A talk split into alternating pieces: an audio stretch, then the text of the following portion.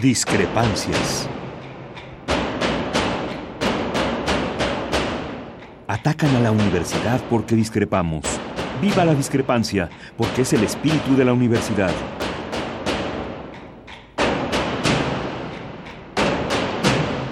Martes de Discrepancias. Conduce Miguel Ángel Velázquez.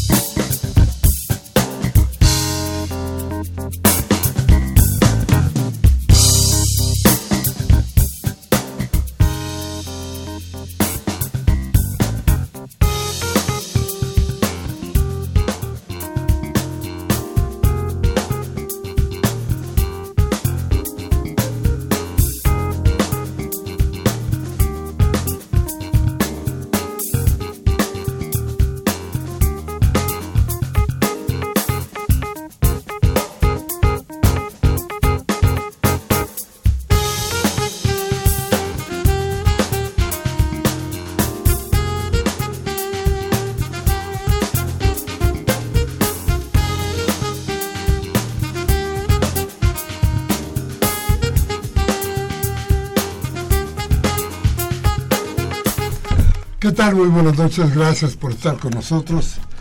Esto es todavía discrepancias. Todavía en Radio UNAM. Así es. Y digo todavía porque los ataques contra los periodistas en, en, en México siguen siendo una tortura no para el gremio. A final de cuentas, cada que uno decide ser parte de la búsqueda de la verdad, se expone uno a esto y a otras cosas más. Este, el periodismo es, es exactamente eso. Arriesgar la vida por buscar una verdad. Pero lo que no se vale, lo que no puede permitirse, es que en un país que se supone que tiene la idea de ser democrático, se asesine a los periodistas, aún cuando esos periodistas no estén diciendo la verdad o cuando no, no estén diciendo nada. ¿Por qué nos matan? ¿Por qué matan a un periodista? ¿Por qué quieren silenciar una voz? ¿Por qué no quieren que esta verdad que es absolutamente dueña de todos, de cada uno de nosotros, no se convierta en la verdad clara en nuestra realidad? ¿Por qué no? Bueno, primero y antes que nada porque, porque es el fracaso, el gran fracaso de este gobierno. Fracasó este gobierno de todas formas, de todas maneras. No hay ninguna, ningún indicio, ninguna rendija para que pudiéramos decir, este gobierno acertó en tal o cual cosa. De Felipe Calderón para acá, desde el PAN hasta el PRI, lo que tenemos encima es muerte, es desgracia, es desgobierno. En fin, es triste lo que hoy tenemos que decirle, pero también nuestra obligación es decir basta. Nuestra obligación es decir no se vale. Nuestra obligación es decirle al gobierno federal, a Enrique Peña Nieto, Señor, gobierne. Deje de aparecer en fotos. Deje de hacer un show de su gobierno. Gobierne. Ponga paz en cada uno de los rincones de nuestra patria. Bueno, a lo mejor esta patria no es la suya. Pero en fin, gracias por estar con nosotros. bien? buenas noches. Muy buenas noches, un saludo a todo el auditorio. Vamos a un corte, regresamos de inmediato.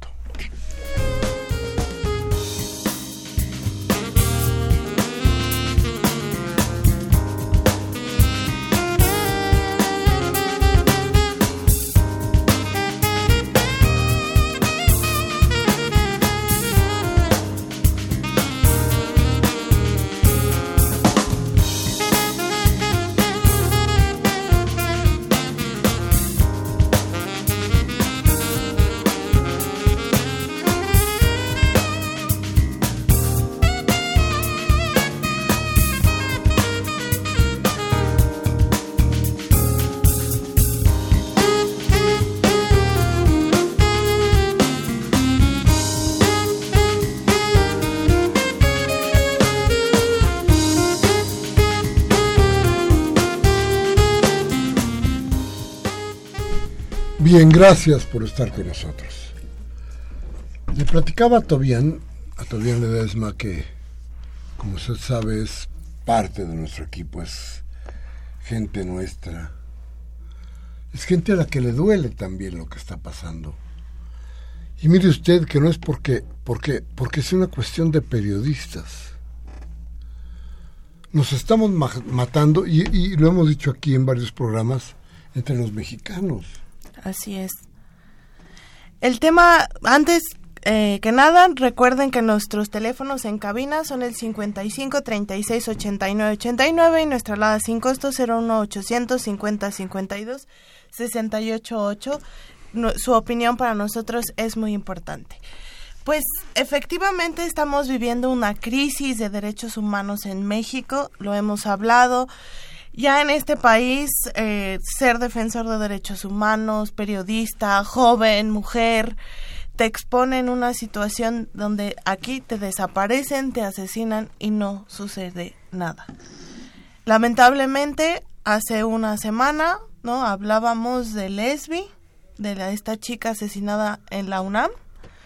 Ahora hablamos de asesinatos de periodistas, otra vez, nuevamente. Eh, está sucediendo una emergencia, ¿qué está pasando? ¿No hay Estado en México? Esa es la pregunta de fondo, Yo no sé si sea la pregunta de fondo. Lo que sí entiendo es que cuando los retenes donde, donde ya no puedes pasar están rotos, sucede un caos como el que estamos viendo ahora. Déjeme decirle que creo que hay una advertencia clara contra la jornada. Matan a Miroslava hace qué, menos de un mes. Más o menos. El fin de semana secuestran en Guerrero a uno de nuestros corresponsales, a Sergio Campo, y iniciando la semana matan a otro de nuestros corresponsales, los tres, gente de la jornada. Desde luego, para el poder, se llame como se llame, pero para el poder, es muy incómodo tener un periódico como La Jornada. Es muy incómodo que todos los días les estemos diciendo que no se vale lo que están haciendo. Es muy incómodo decir, señoras, señores, no se vale que hagan de este país la miseria que están haciendo. Pero eso no importa. No importa porque no está en la ley. Y si estuviera en la ley tampoco les importa. ¿Saben por qué? Porque el poder del gobierno está perdido. Porque a final de cuentas, Enrique Peña Nieto no significa ninguna guía, ninguna idea de poder conseguir gobierno para México. Enrique Peña Nieto y sus componendas constitucionales han fracasado. Ya fracasado ese México institucional que tenemos frente a nosotros. Lo que no ha fracasado es el México de nosotros. El México de Tobián, joven, y de muchos más jóvenes que están listos para emprender la aventura y el reto del Nuevo México. ¿No te parece, Toby? Es, es como una paradoja y yo lo he reflexionado con otros compañeros del movimiento de juventudes, incluso todo lo que se está viviendo en otros estados en materia de derechos humanos. Y muchas veces se dice que el pueblo mexicano es, es un poco que no reacciona ante lo que está sucediendo, que no, no nos estamos manifestando. Y yo creo que es todo lo contrario. En situaciones como la que estamos viviendo, enfrentándonos no solo al tema del gobierno federal, hablemos de lo que está sucediendo con los gobiernos locales, los gobiernos, el caso de Veracruz, los casos de Tabasco, el caso de otras entidades federativas. En realidad tenemos una crisis de todos los gobiernos, tanto el federal como el ¿no? completamente. Entonces, ¿qué está sucediendo? Por eso la gente no sale a participar. Necesitamos tener cambios profundos. Y creo que la gente en México quiere seguir adelante y justamente por eso el país sigue adelante a pesar de que nos enfrentamos a crisis de violencia. La gente en sus comunidades sale a cultivar sale a trabajar a enfrentarse. En Veracruz la gente sigue estudiando siguen trabajando pues porque quieren que el país salga adelante. Yo sinceramente y se los pongo sobre la mesa sin este pueblo mexicano esto ya hubiera tronado hace mucho tiempo. Sí, y es que esa verdad que dices es terrible. Frente a toda la violencia, frente a todo lo que está sucediendo, la gente sale y trabaja, la gente sale y produce. La gente sigue haciendo algo por México. Pero el problema es que no tenemos una autoridad que acompañe ese quehacer, ese todos los días de los mexicanos. No hay, no existe la autoridad. Hay un fracaso de gobierno que no podemos, no podemos obviar. Ya no importa qué digan las encuestas. Ya no importa qué se pueda decir por ahí o por allá. Lo real, lo único real, lo serio, es esto han matado a otro corresponsal. Se sigue muriendo la gente. Se sigue muriendo la gente, pero a manos de los malos, diríamos nosotros. ¿De quiénes? De los que requieren cobrar un salario, un salario mínimo, ¿eh? mínimo, pero muy mínimo, para ir a matar a alguien porque el gobierno y la iniciativa privada no les da ninguna posibilidad de emplearse. Ya es hora de que empecemos a reflexionar. Ya es hora que nos demos cuenta del tamaño de problemas, de problemas que tenemos encima. Ya es hora de vernos de veras en el espejo. Y es hora de saber que este México merece otro destino. ¿Te parece, bien? Así es.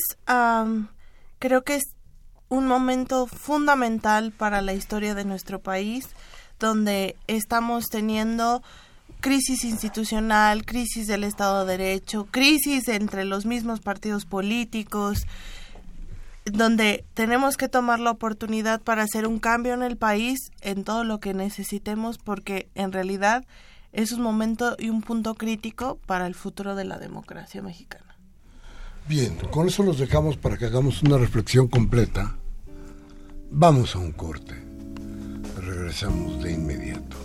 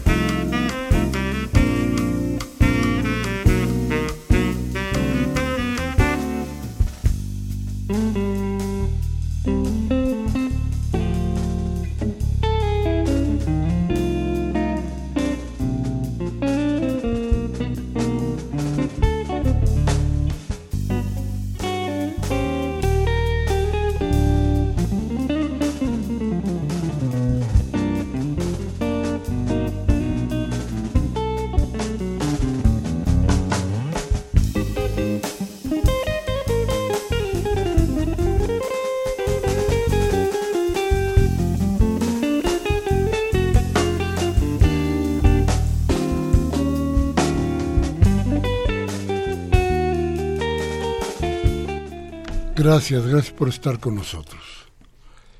Gracias por atender a este llamado desde aquí, desde Radio UNAM, a este llamado real de emergencia sobre lo que sucede en México. Mire usted, hace unos días las agencias calificadoras del mundo hablan de que la violencia en México ha hecho que se pierdan punto dos del porcentaje de crecimiento real del país. Es decir, no se produce. Y si no se produce, hay más violencia. Y si hay más violencia, hay menos inversionistas. ¿Frente a qué estamos? Es hora de que el gobierno tome decisiones serias y reales. Tal vez estado por estado, tal vez en todo el país. Pero es hora de hacer algo, ¿no te parece todo? Me parece fundamental y quiero tocar un punto muy delicado en este tema sobre qué estás, cuál es la respuesta del Estado mexicano ante la violencia que está sucediendo. Uno de los ejemplos es las impugnaciones a la Constitución de la Ciudad de México.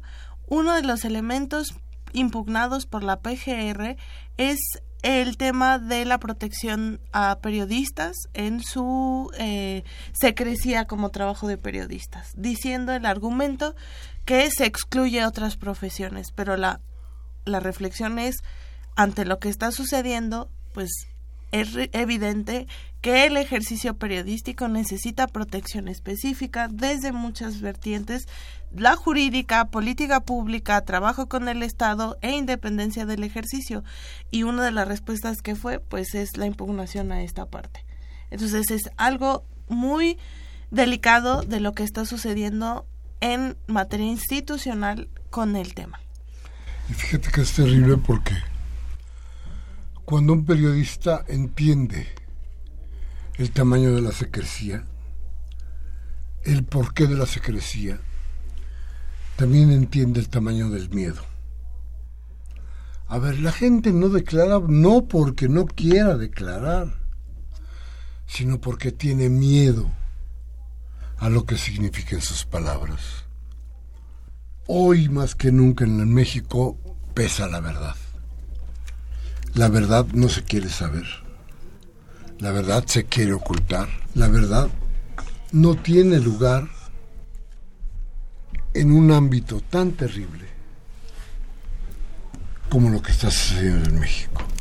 ¿Qué nos queda a los periodistas? ¿Qué nos queda a los civiles?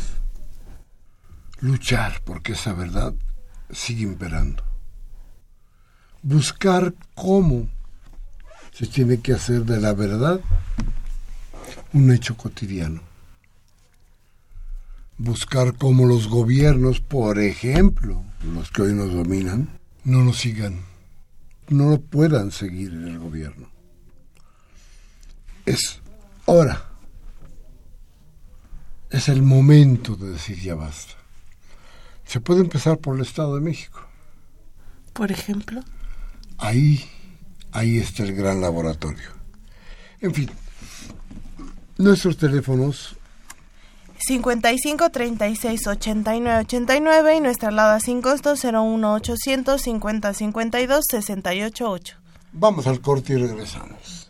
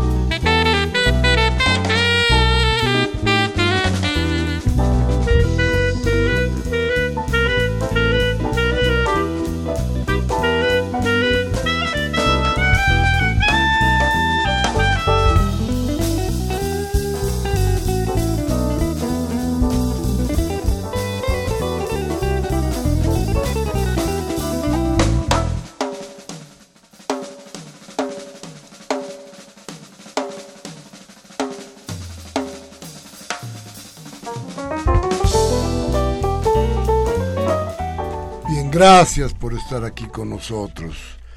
Gracias por pertenecer a esta idea de la cita de los martes en Radio Nama, donde platicamos de las cosas que nos duelen.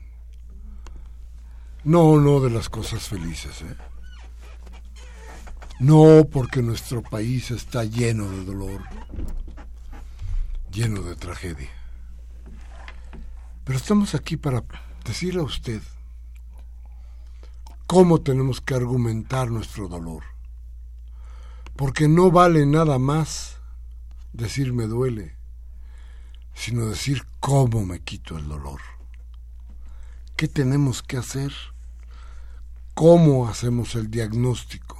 de la tragedia para poder quitarnos el dolor de encima.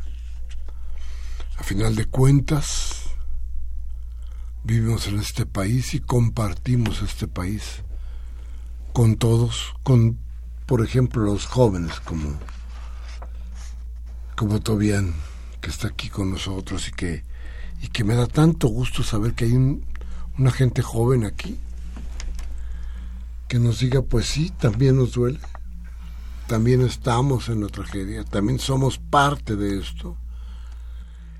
Y decir, bueno, pues vamos a componerlo, ¿no, Toby? Efectivamente, ah, hay una parte de la gente joven que quiere participar y está participando y está esta idea de que los jóvenes ahora no participan, ¿no? se ha mencionado mucho esto, hay incluso escritos dedicados a qué está pasando con la participación juvenil. La realidad es que se participa de manera distinta en diferentes espacios, colectivos que, como lo he mencionado, hay colectivos que no quieren nada que ver con las instituciones y están trabajando en sus comunidades para lograr algo mucho mejor y que están haciendo cambios pequeños pero reales en espacios que muchas veces ni siquiera el Estado puede llegar. Sí, es cierto. Y nuestra lucha es grande. ¿eh? Pero mire usted, hay unos que estamos de salida, pero los que están de llegada, los jóvenes. Somos un montón. que son un montonal. Sí. Y que están tan dispersos y que la tarea, por ejemplo, de Toby, dentro de, de, la estructura de, no de gobierno, pero sí de organización de la sociedad, busca cómo agrupar esta juventud para decir cómo tienen que ir en adelante. Así es, ¿no, Toby? Así es. De hecho, bueno, yo invitaría sobre todo no a que haya un diálogo no sobre la gente joven decía que somos un montón porque ahorita el pico de juventud en México el más alto va a ser en 2021 donde la población joven en México y en el mundo va a llegar hacia su punto más alto y ahorita somos el 30%. Cuando hablo de personas jóvenes, estamos hablando de aquellas entre 12 y 29 años, que es el rango de edad que se establece en México y que se maneja en muchos países del mundo, en América Latina, ese es el rango de edad que tenemos. Entonces es el punto más alto de juventud y donde tenemos que hablar de un diálogo con las personas de otras generaciones, porque al final esta población que no solo desde el punto de vista económico, ¿no? La población económicamente activa joven es muy alta, sino también desde la aportación a la visión de una construcción de un nuevo proyecto democrático, de cómo funcionan los partidos políticos, se necesitan cambios dentro de los partidos políticos, se necesita gente joven en los espacios de partidos políticos, no solo como representantes sino también en los espacios de trabajo comunitarios, haciendo trabajo directo con las personas. Ahí se necesita la visión de todas y todos y justamente ante crisis como esta necesitamos involucrar a las personas jóvenes que muchas veces se encuentran en el narcotráfico un espacio de participación por más difícil y cruel que suene eso, pero no hay ninguna persona que les haga caso más que estos grupos y a veces por eso eh, participan en estos espacios. ¿Por qué se mata a los periodistas? ¿Por qué se mata la voz que critica. Se mata por una sola, una, una sola razón, porque hay impunidad. Se asesina porque nunca se da con el asesino. Perdón, se asesina, se mata porque nunca hay responsable de la muerte. Ninguno de los crímenes contra periodistas hoy tiene un resultado real. Y también yo te preguntaría, sobre todo desde esta perspectiva, ¿cuál ha sido el alcance del periodismo en México en la construcción de la democracia? Porque mucha gente diría, bueno, realmente dicen la verdad, sabemos que, como lo decías, a digan o no, la verdad, pues no puedes atentar contra el ejercicio periodístico. Pero en México, ¿tú cuál crees que sea el fondo de la aportación del ejercicio periodístico a la democracia?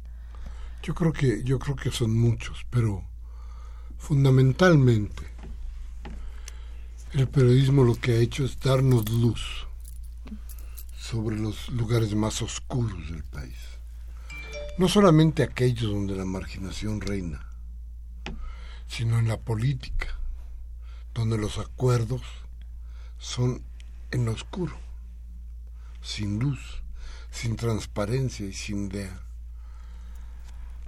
Tenemos que, que encarar nuestras verdades. La verdad más clara es que este periodismo, que no es más que el reflejo de la sociedad se desmorona conforme se desmorona la sociedad. ¿Qué pretende entonces el poder?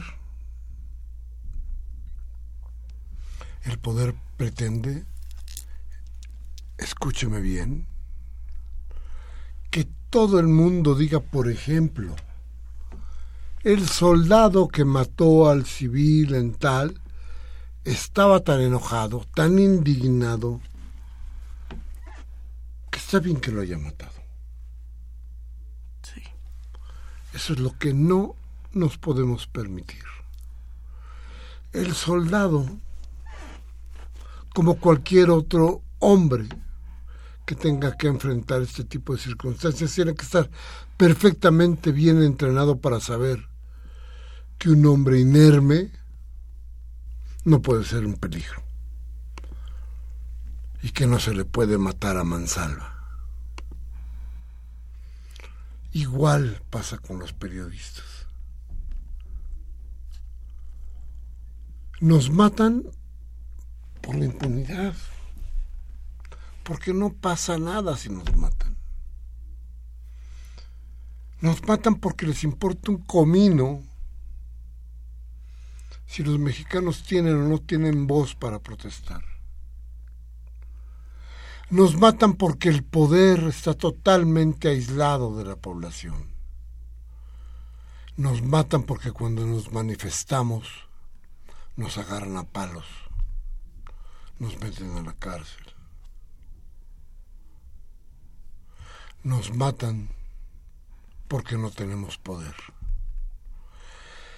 Pero creo hoy más que nunca que ustedes, Toby, la gente joven, tendrá que formar esa costra de poder, que tendrá que enfrentarse a esa hegemonía que hoy nos tiene tan lastimados. Y yo creo que es el, el principal reto que tienen ustedes como jóvenes, ¿o no? Es uno de los, es de los retos más importantes que como generaciones jóvenes, ¿no? Sobre todo sobre aquellos que tenemos ya pasados los 25, 26, eh, tenemos tal vez a otros espacios de participación, pero ¿qué está pasando con las y los adolescentes? Aquellos de 16, 17 años que van a votar por primera vez en la elección del Estado de México o en el 2018, ¿cómo, le, ¿cómo vamos a decirles que participen en una situación como la que estamos enfrentando? Entonces es un reto fundamental romper la desconfianza en las instituciones, desconfiando pero también participando y que, que estén en estos espacios de participación para que no uh, las cosas no sigan siendo guiadas por quienes nos están llevando a una crisis como esta. Y el problema es que tenemos la crisis encima, ¿no? Así es. ¿Y qué dicen los jóvenes de esta crisis? ¿Cómo la enfrentan? Mira, hay pocas testimonios porque muy pocas instituciones se han preguntado por saber lo que están pensando las personas jóvenes. Lo que se sabe es estudios de organizaciones de la sociedad civil que van y platican con las juventudes de diferentes partes y la realidad es que las juventudes están muy enojadas sobre lo que está pasando, ¿no? Ya el programa anterior me preguntabas, pues sí, nosotros hemos crecido en crisis constante, ¿no? Quienes nacimos a finales de los ochentas, principios de los noventas, luego ahora quienes para muchos las jóvenes de 13 a 14 años, a mí me impactó mucho una conversación que tuve con un par de adolescentes donde una me decía que quería estudiar médico forense porque vio en su comunidad cómo llegaban los forenses y se llevaban los cuerpos que a menudo ve que van a dejar en su pueblo. Y entonces ella tiene una curiosidad a este proceso porque dice, así tal vez puedo ayudar a lo que está pasando, a investigar lo que está sucediendo. Las y los jóvenes de 13 a 14 años están enfrentándose a una situación de violencia muy fuerte, donde salir al espacio público para ellas y para ellos, pues es casi imposible porque saben que algo les puede pasar. Entonces, eso es lo que están diciendo las y los jóvenes. Fíjate que ya no basta decir ya basta. Es tan grave la situación del país que no, no basta decir ya basta tenemos que hacer algo más. Tenemos que enfrentar esta crisis real, seria, con una idea más, más contundente, más fuerte. Yo no sé si el 2018 sea ese, ese momento para decir algo más del ya basta. Yo no sé si de veras en el ámbito político exista la variante fundamental para cambiar la idea del país. Tengo idea de que lo que nos está pasando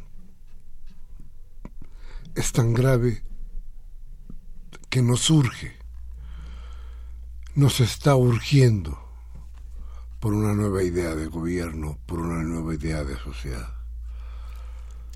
tenemos que hacer algo. Así es. Todos juntos, ¿eh? Ya no es cuestión de alguien en especial. Me requerimos ya, en serio, de algo diferente.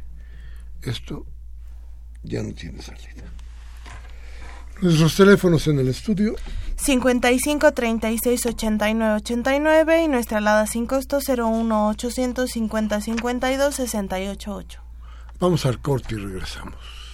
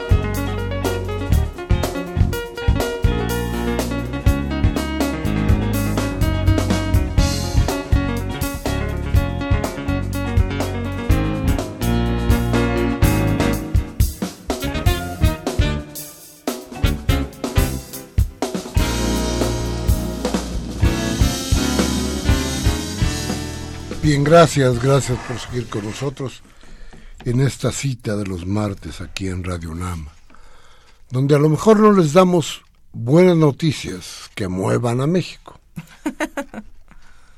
pero les damos las ideas que están en el mundo y que nos dicen aguas. Las cosas no van bien.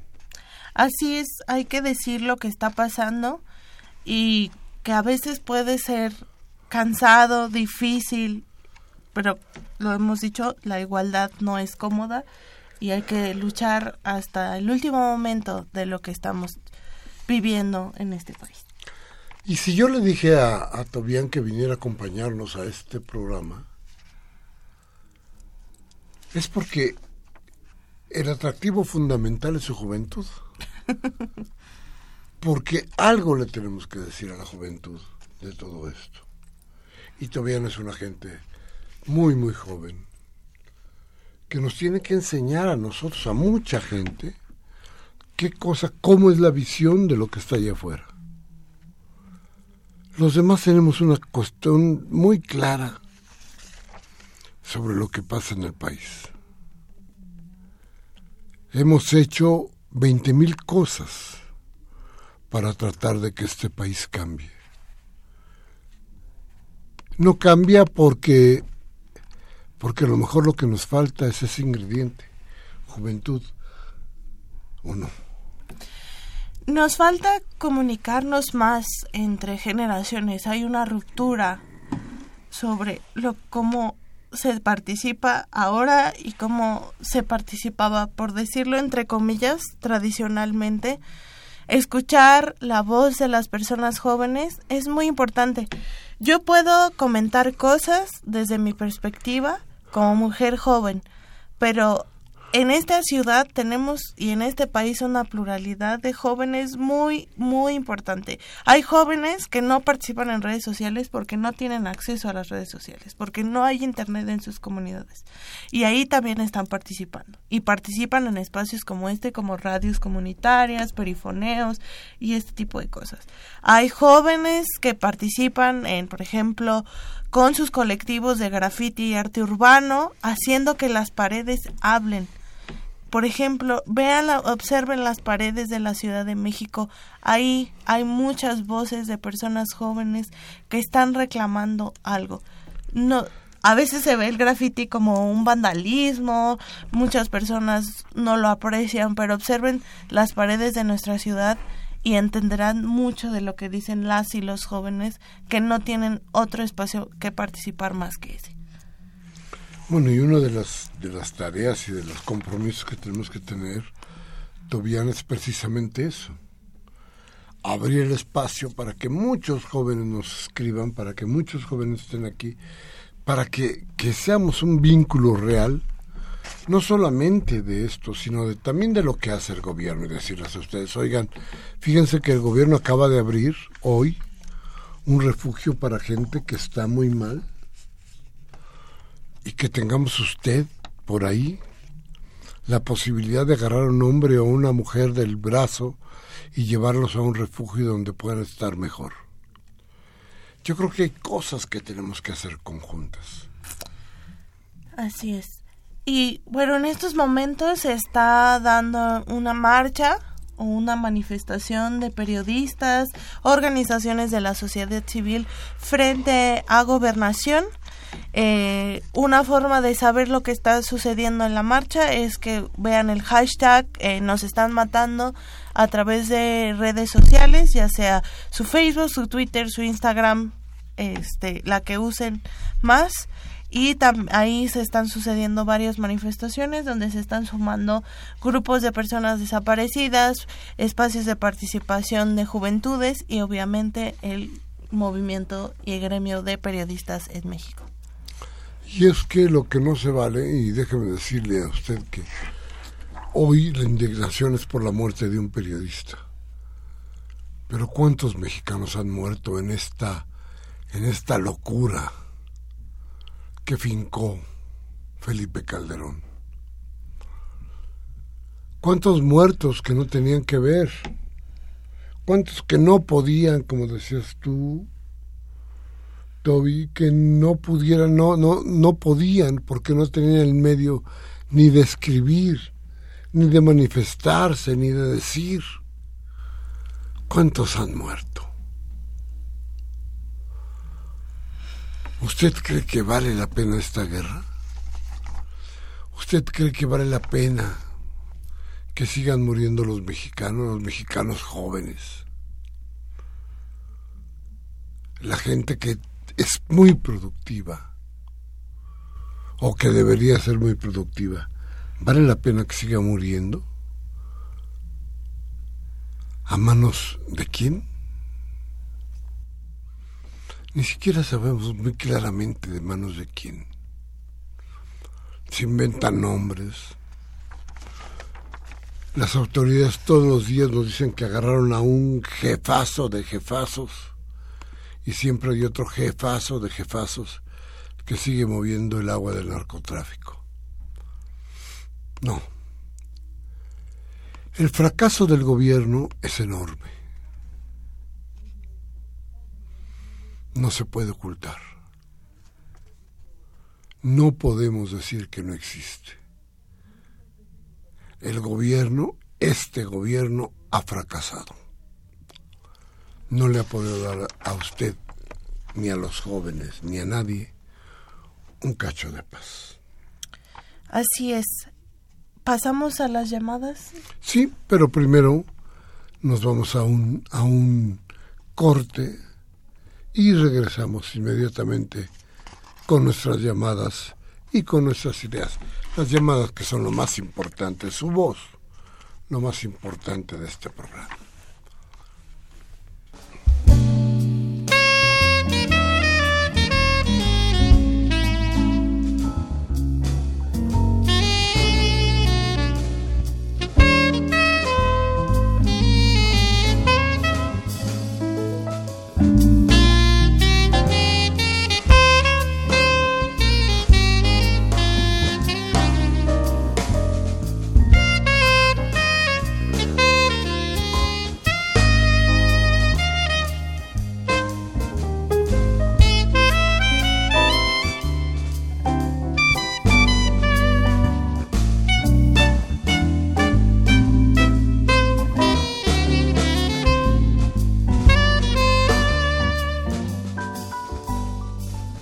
Bien, y fíjese usted que yo, yo le invitaría, perdón, gracias, gracias por estar aquí, por seguir en Radio UNAM con nosotros, pero mire, yo le invitaría a que busque usted ya no a los sitios políticos que nos están llamando a decir aguas con México, no a los sitios de la economía. Fitch, por ejemplo, la calificadora económica del mundo, digamos Fitch está diciendo aguas.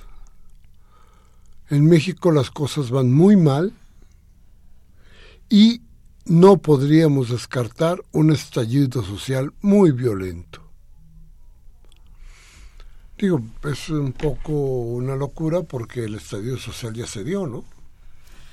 En realidad está, sí, justamente no, no, no tenemos un estallido grande, pero tenemos pequeños conflictos locales en diferentes espacios. Las autodefensas, por ejemplo, son hay un caso específico de comunidades que quieren tomar la defensa de sus espacios en sus manos y entonces pues efectivamente estamos enfrentándonos a pequeños células de conflictos donde pues el Estado ya no tiene ninguna fuerza. No, además este, las respuestas, Toby. Las respuestas son mediáticas. Son buscando decir que no sucede lo que ya sucedió. Entonces, bueno, cuidado. Tenga usted cuidado con lo que le dicen. Por eso cuando terminamos este programa siempre le pedimos a usted que reflexione que busque los datos suficientes para hacer, además de los que podemos dar aquí, una reflexión que tenga que ver con su futuro. A final de cuentas, usted vive aquí, en este espacio, en México. En fin, vamos con nuestras llamadas. Toby. Eh, nos escribe Inocencio Ruiz de Catepec, señores, ojalá y se dieran un tiempo para visitar las colonias más pobres de Catepec, para que vieran cuánta pobreza hay mientras que Alfredo del Mazo está prometiendo salario rosa a las mujeres. Eso es lo que crea el verde ecologista. Saludos. Sí, bueno, pues, hay un problema gravísimo. Pero es, es esta locura, ¿no? De querer gobernar y quererse agenciar voluntades que no existen de otra manera. Pero Ecatepec, Ecatepec yo lo diría es un problema nacional. Dice Máximo García de Venustiano Carranza, gracias por saludos. Dice, ya basta, el gobierno de Peña Nieto es un fracaso. El PRI, el PAN y el PRD es lo mismo. Se están uniendo para, unir el, para hundir al país. Yo sugiero que votemos por Monera, por Morena. Es la única esperanza los otros partidos es una opción que no tiene salida. Manuel Rodríguez de Miguel Hidalgo, la PGR compre los artículos de denuncia de los periodistas y no lo publiquen, pero que se investiguen, de ese modo nadie pierde. Pues no lo sé, de todas formas tenemos que esperar a la resolución de la Suprema Corte. Gabriel Campos de Benito Juárez Dice, ya comenzó el ataque mediático de los famosos y célebres eh, locutores de radio y televisión contra Manuel López Obrador. Los eh, maléficos no quieren el cambio, quieren que el pueblo siga teniendo pensamiento globero, guadalupano, futbolero y telenovelero. Ese es el famoso club de Toby, los que ya, los conocidos, los, los locutores ya conocidos, nos dice Gabriel Campos. Sí, el Manuel Munguía, un saludo, como siempre, con su atenta llamada. El robo descarado de la gasolina viene desde 1997 y los hijos de Cedillo fueron los primeros huachicoleros. Otros dirían que desde día se dieron los huachicoleros.